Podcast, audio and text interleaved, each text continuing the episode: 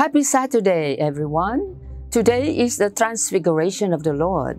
I'm Sister Rosalie. Let's join together and rejoice in reflecting the creation that God is bringing about through the gospel power of today.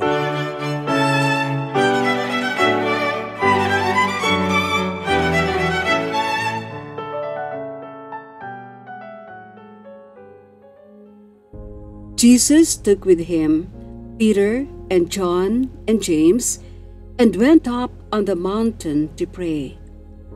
And while he was praying, the appearance of his face changed, and his clothes became dazzling white.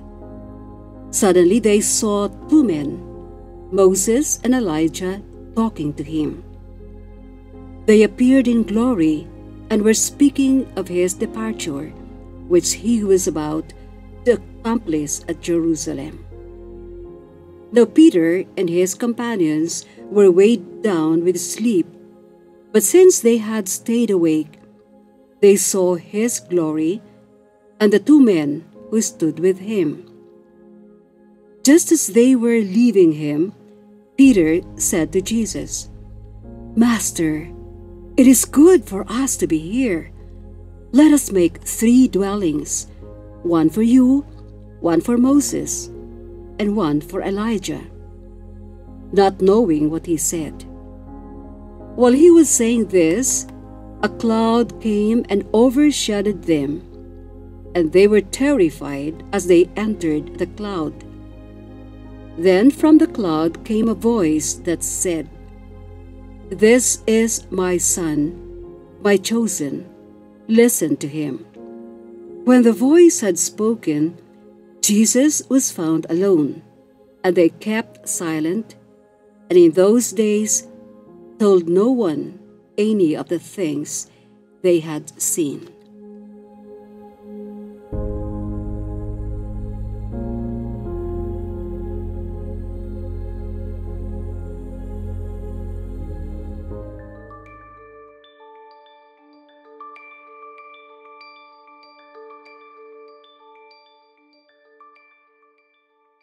Jesus is the beginning of the new creation that God is bringing about.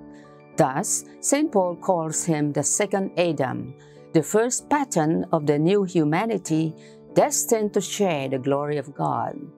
As Messiah, he is the corporate personality of all of us. From this perspective, the Transfiguration is to be read as a preview of the glorious state into which God is transforming our lowly nature.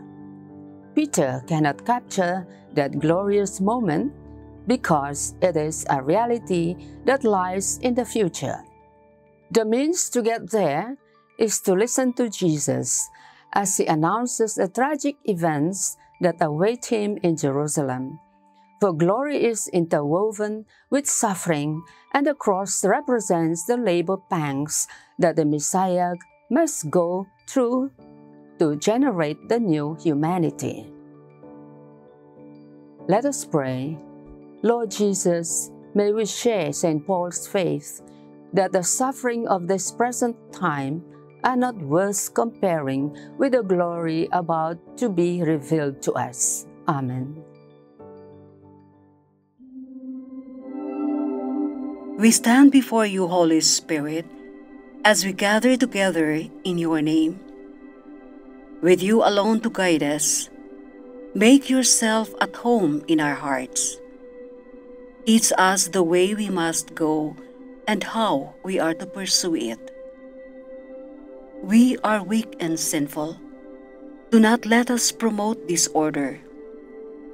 Do not let ignorance lead us down the wrong path, nor partiality influence our actions. Let us find in you our unity, so that we may journey together to eternal life, and not stray from the way of truth and what is right.